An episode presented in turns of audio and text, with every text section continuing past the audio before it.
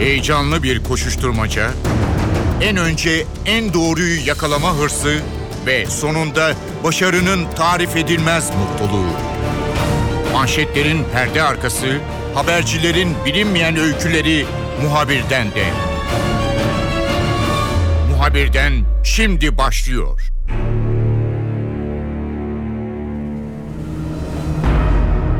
Muhabirden de bu hafta 1 Mayıs kutlamalarına yakından bakacağız. Hükümetin Taksim'e çıkışı yasaklaması sonrasında sendikaların bir bölümü kendilerine gösterilen miting alanında İstanbul'da 1 Mayıs kutladılar ancak Taksim civarında olaylar yaşandı. NTV muhabiri Yağız Şenkal sahadaydı.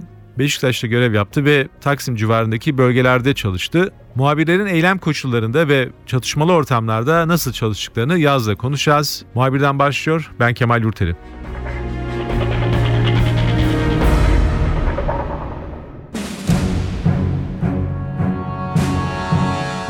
Törenler, kutlamalar, eylemler, miting sanıyorum hepsini kapsayacak bir etkinlikti 1 Mayıs. Çünkü bir yerde kutlamalar vardı, bir başka yerde eylem.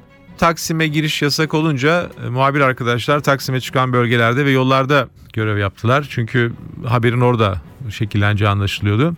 E, sen neredeydin? Beşiktaş'taydım. Nasıl oradaki hava başlangıçta? Tabii daha önceki 1 Mayıs'ları ben sana soracağım ama istersen önce e, daha sıcak olandan başlayalım. Şimdi sabah erken saatlerden itibaren hareketlilik orada başladı. Gittiğimizde ilk bir CHP otobüslerini gördük. İki CHP otobüsü Barbaros Bulvarı ki orası İstanbul'un en önemli yollarından biri. İşte Beşiktaş'ı Levent'e bağlayan ana cadde. Ya şimdi bir gittik iki tane CHP otobüsü orada duruyor. An, önce anlam veremedik ne oluyor polisler etrafını çeviriyor. Sonra dediler ki polisler siz bunu buradan kaldıracaksınız. CHP'liler de kaldırmak istemiyor. Bunun üzerine çekici çağırdılar. İşte il başkanı Oğuz Kansalıcı hemen arabanın önüne yattı. Milletvekilleri geldi. Arabayı çektirmek istemiyorlar. İlk harala göreli ilk tartışma öyle başladı ve 1 Mayıs'ın ilk gözaltına alınanı CHP'nin otobüsü oldu. Sonra biz sorduk tabii çekiciler el freni de çekmiş şoför giderken. Çektiler falan. Sorduk şoföre ne oldu? Altı lastiğini değiştirmişler arabanın. 7 bin liralık hasar varmış arabada. Ya yani ilk hareketli olay öyle başladı. Orada gözaltına alınanlar da oldu. Ondan sonra zaten taşlar, coplar, havalarda uçuşan biber gazları, sular. Belki de İstanbul'un en hareketli yerlerinden biri Beşiktaş'tı. Saatlerce sürdü orada çatışma. Yaz sizin notlarınızı biz NTV'den takip ettik haberleri. Tabii karşılaştırma ihtiyacı insan ister istemez hissediyor. Daha önceki 1 Mayıs'larda biraz daha orta yaş üzerinde e, bir takım katılımcılar olduğunu görürdük veya onlara da denk gelirdik. Ben gösteriler ve eylem yapanlara baktığım zaman e, hepsinin çok genç olduğunu görüyorum. Yani görebildiğim kadarıyla çoğu da sanıyorum 20 yaş altıda olanlar da var. 20 yaş civarında olanlar da var. Ben çünkü maske takıyorlar tam çıkartamıyorum. Sanki eylem yapmak için de gelmişler galiba. Hani gaz maskeleri falan tam takım hazırlar. Öyle gözüküyor. Sapanlar falan. Onların orada hani onların cephesindeydim de aynı zamanda.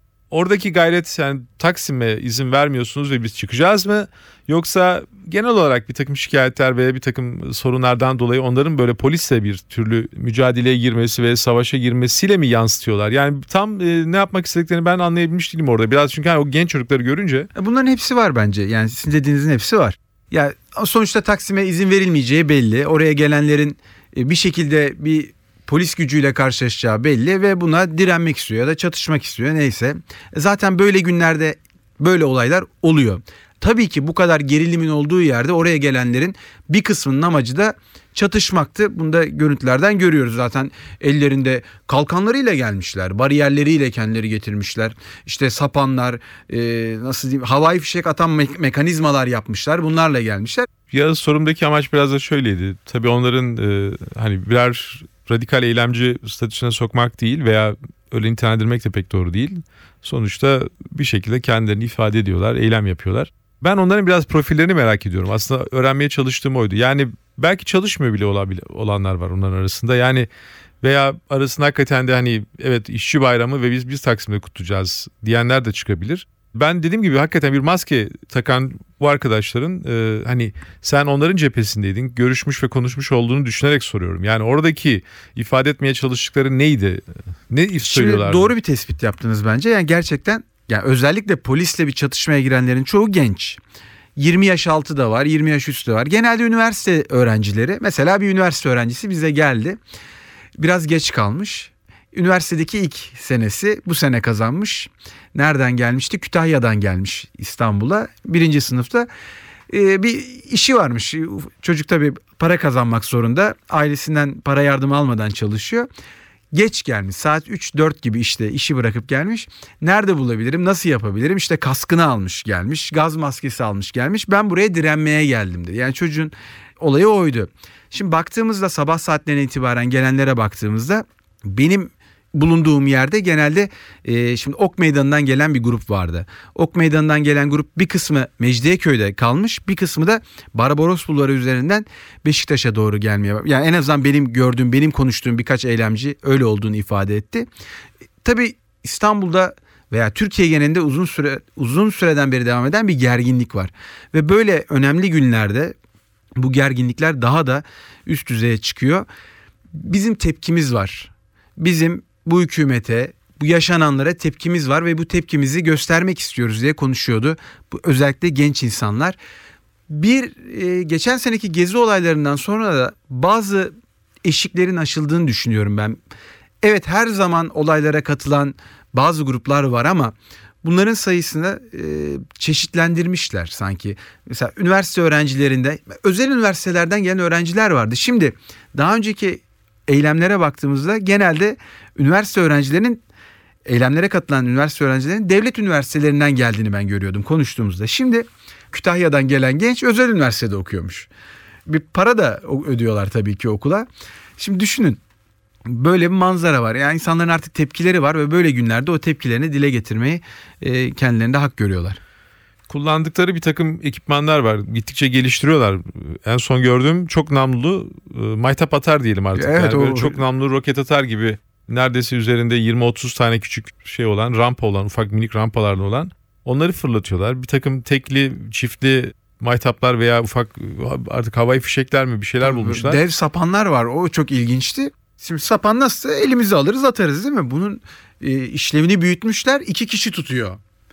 Böyle tutuyorlar kalın bir ip düşünün böyle onu germişler böyle geriyorlar. Üçüncü kişi geliyor oradan işte artık neyse o taş mı molotof mu neyse onu oradan gerip öyle atıyor.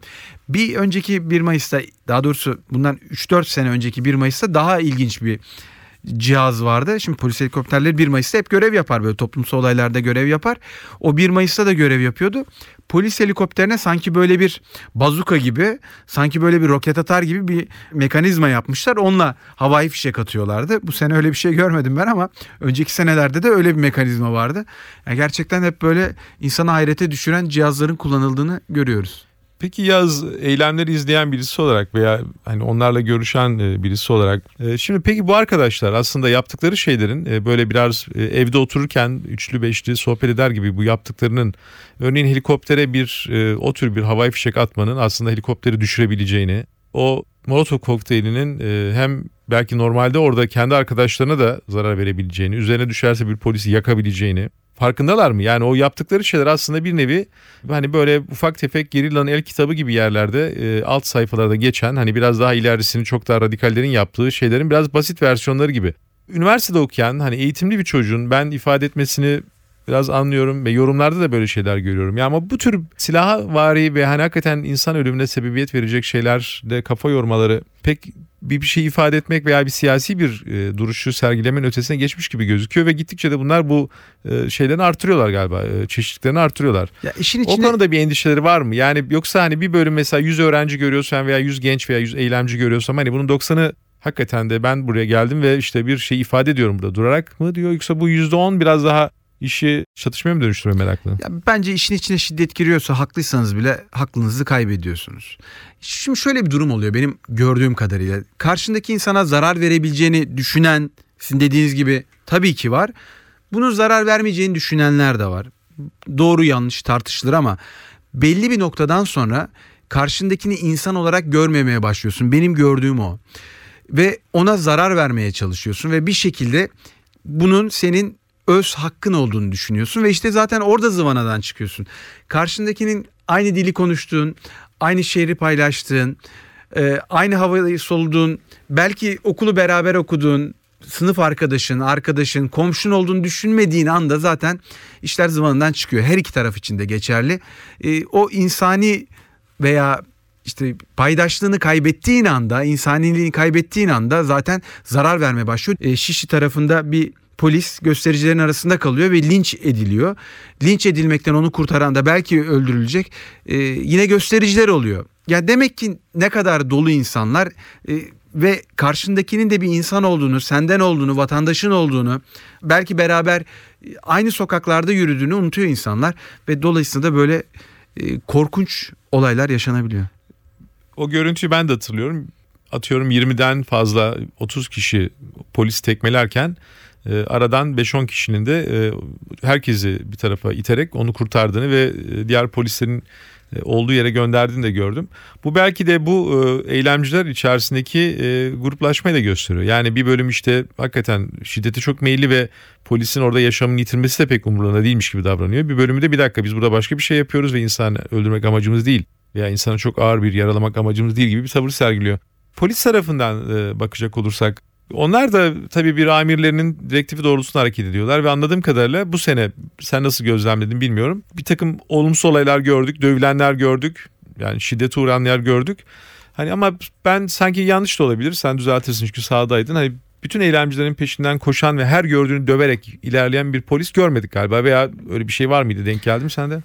belli bir şeyden sonra sonuçta onlar da insan belli bir onlar da aynı gazı onlar da yiyorlar onlar da taşıyor belli bir şeyden sonra sınırlar aşılıyor. Ama ne olursa olsun karşındakinin insan olduğunu unutacak hareketler yaptığınız anda e, işte ondan sonra medyaya da yansıyor ve hep konuştuğumuz bu görüntüler ortaya çıkıyor. Polis şiddeti aynı şekilde gösterici şiddeti de ya ikisinin de altını çizmemiz lazım. Atılan taşlar, şişeler bunlar da birinin başına geldiğinde e, kör edebilir, yaralayabilir. Aynı şekilde işte bir gazeteci arkadaşımız Milliyet Gazetesi'nden foto muhabiri arkadaşımız e, gaz bombasının koluna geldiğini söylüyor. Kolu kırıldı. Sadece bu bir gazeteci çok sayıda örnek var. Yüzden fazla kişi yaralandı. Hem gaz nedeniyle hem atılan taşlar nedeniyle yaralanan çok sayıda kişi var. Şimdi bu konu da aslında biraz da programın ruhuna uygun oldu son hatırlattığın gazeteci arkadaşının kolunun kırılması. Şöyle bir tabii tablo canlandırmak mümkün. Polis tarafından baktığın zaman e, kalkanların e, arkasındasın ve işte cam bilyeler, sopalar, taşlar geliyor. Eylemciler tarafında aynı şekilde e, gaz bombaları geliyor, plastik mermiler şey değil. Yani gerçekten de hani orada olduğun zaman psikolojik olarak da her tarafı çok herkesi çok gelecek bir şey. Bunun ortasında gazeteci arkadaşlar var. Hani kolunu kırıldı, işte koru kırıldı. Daha başka zamanlarda biz çok daha fazla yaralanan arkadaşlar biliyoruz. Artık kask ve maske neredeyse eylemlere giden e, muhabir arkadaşların kadro malzemesi tabii haline tabii, geldi. Şimdi 1 Mayıs Emek ve Dayanışma Bayramı değil mi? Bayramı. Biz bayrama nasıl gideriz? Böyle hani normalde böyle çiçeklerle bayraklarla gitmemiz lazım değil mi? Benim teçhizatımı söyleyeyim size. Benim ağzımda bir tane gaz maskesi ve gözlerimi de koruyor. İşte o sadece dumandan değil gazdan değil aynı zamanda e, atılabilecek bilyelerden belki taş parçalarından da koruyabilecek beni. Kafamda da bir tane kask. Daha önceden ben çok kask takmazdım ama yok artık kask takmadan olmayacak. Çünkü o kadar çok kişinin başına bir şey geliyor ki kafasına taş gelen mesela çok korkmuştum ben onunla gerçekten korkmuştum. Ee, Beşiktaş maçı vardı Beşiktaş'ın son maçı. Orada e, Beşiktaş'ta başbakanlık önünde eylem yapılıyor. Şişeler atılıyordu. Başbakanlık binasına doğru ben orada gerçekten korkmuştum. O şişeler çünkü gerçekten e, insanı yaralayabilir. İşte kaskın orada ne kadar elzem bir şey olduğunu anladım. Artık gazetecilerin değişmez ekipmanları, kameraları, mikrofonların yanı sıra gaz maskeleri ve kaskları da var. E tabii biz gazeteciler orada biraz da görevimiz gereği bulunduğumuz için biraz bu olumsuz koşullara e, aslında hani bilerek de e tabii biz bile bile lades yani sonuçta evet, bunları e, görmeye gidiyoruz. Bir anlamda işimizin hani bir parçası haline geldi bu tür eylemler veya başka bölgelerde yurt dışında da var farklı yerlerde bu tür tehlikeli yerlerde olmak ama tabii bu hani e, bir arkadaşın yaralanmasını anlaşılabilir pek kılmıyor. Nasıldır orada genelde öyle bir e, ortamda çalışırken taktik e, nedir? Hani çatışma var, takip ediyorsunuz, izlemek zorundasınız. Orayı bırak bitmeniz zaten mümkün değil. E, hani neleri sahada kollarsın? Sanıyorum bu tür olaylarda bir hisse yaratmış olması lazım. Hani işte tantana burada kopacak, şurada bir köşede durayım veya işte bir arabanın arkasında mı saklanayım? Hani biraz olayların çıkacağı konusunda öngörüler de sanıyorum gelişmiş olabilir arkadaşlarda. Aragüler'in bir lafı var. O çok hoşuma giden bir laf. Onu söyleyeyim. Şimdi fotoğrafçı ile foto muhabiri arasındaki fark nedir diye sormuşlar Aragüler'e. Aragüler de şöyle yanıt veriyor. Diyelim bir olay oldu. O olaydan kaçan kişiye fotoğrafçı denir. Olayın üstüne giden kişiye de foto muhabiri denir diyor. E şimdi biz de muhabiriz tabii olaydan kaçacak halimiz yok. Mecbur görevimizi yapmamız lazım. İşi çekmemiz lazım. Benim tek taktiğim var arada kalmamak. Yani arada kaldığınız anda polis de sizin kim olduğunuza dikkat etmiyor. Gösterici de sizin kim olduğunuza dikkat etmiyor. O yüzden ben hep eğer bir imkan varsa kenarda kalmayı tercih ediyorum ya göstericinin arkasına gidiyorum ya polisin arkasına gidiyorum ama arada kaldığınız anda gerçekten zor e, dakikalar başlayabiliyor. Çünkü şimdi polis attı, gösterici attı falan diyoruz ama bir de şöyle bir durum var. Siz o çatışmanın tam ortasındasınız. Atılan şeyler yani istemeden de olsa size geliyor. Yani ben bilinçli olarak gazeteciyi attılar demek istemiyorum ama bizim pozisyonumuz gereği e, zaten o atılan şeylerin bize gelmesi çok normal. Kameraman arkadaşlar da aslında bir gün program almak lazım böyle bir eylem sırasında. E, kameramanlarla çalışıyorsunuz ve çok yakın çalışıyorsunuz. Yani onları hani neredeyse Yan yana her daim yan yana. çatışmalarda hatta böyle arkalı önlü hani bir yandan da kameramanın da arkasını e, kollar gibi veya onun yanında durarak çünkü o tek gözü kapalı işte bir gözü vizörde falan. E, Onlar ne yaparlar? Yani çünkü daha da biraz şeyler hani iki gözünü kullanabiliyorsun sen e, böyle bir çatışma sırasında veya eylem sırasında en azından daha kontrollü geniş bir açıya hakimsin. Kameraman arkadaşlar kamerayı kullanmak zorundalar. Bir gözleri kamerada, diğer gözlerini ne ölçüde kullanabilirler? Zor hani bakış açıları çok daralıyor. Orada nasıl e, beraberlik sağlıyorsunuz, çalışma beraberliği? Şimdi kameraman kamerayı sağ omzuna koyuyor. E, dolayısıyla sağ tarafını göremez. Ben o yüzden hep sağ tarafını kesecek şekilde kalırım orada bakarım. Yani tam arkasında durmak en doğrusu esasında. Hem sağa görüyorsunuz böyle altıdan bir taş varsa da oradan uyarabilirsiniz onu. Sol tarafı da hep keserim. Benim taktiğim bu ama kameramanlar tabii şimdi şöyle bir şey de var galiba. Bende de oluyor ama kameramanlar da bu daha yoğun. Siz o vizörden baktığınızda sanki siz o olayın parçası değilmişsiniz gibi geliyor size. Çok yanlış bir davranış esasında. Ama sanki siz de o televizyon başından izley- izleyen kişiymişsiniz gibi geliyor. Ve sanki size hiçbir şey olmazmış gibi böyle yanlış bir kanı var. Ama bende de var ne yazık ki o. Elime mikrofonu aldığımda sanki ben orada bütün bu çatışmalardan izole şekildeyim. Bana hiçbir şey olmaz. Bence bizim en büyük handikapımız o. Bazen olayın e, sıcaklığına kendimizi çok kaptırıyoruz ve çok olayın içine giriyoruz. O zaman da yaralanmalar artabiliyor. Biraz daha serin kanlı olmak galiba bu işin her anlamda yani hem işin çıkması anlamında hem de yaralanmadan atlatmak anlamında en önemli şey. Unutmamak lazım ki yaralanan gazeteci daha doğrusu haber olan gazeteci iyi bir şey değil. 1 Mayıs eylemlerini NTV muhabiri Yağız Şenkal'la değerlendirdik. Yağız hem eylemler sırasındaki notlarını bizimle paylaştı hem gazetecilerin bu tür eylemlerde çalışma koşullarını aktardı. Aynı zamanda gazetecilerin, sahadaki televizyon muhabirlerinin vazgeçilmez çalışma arkadaşları, kameramanların da nasıl çalıştığını e, yine Yağız'ın notlarından öğrendik. Yağız çok teşekkür ederim. Kolay gelsin. Ben teşekkür ederim.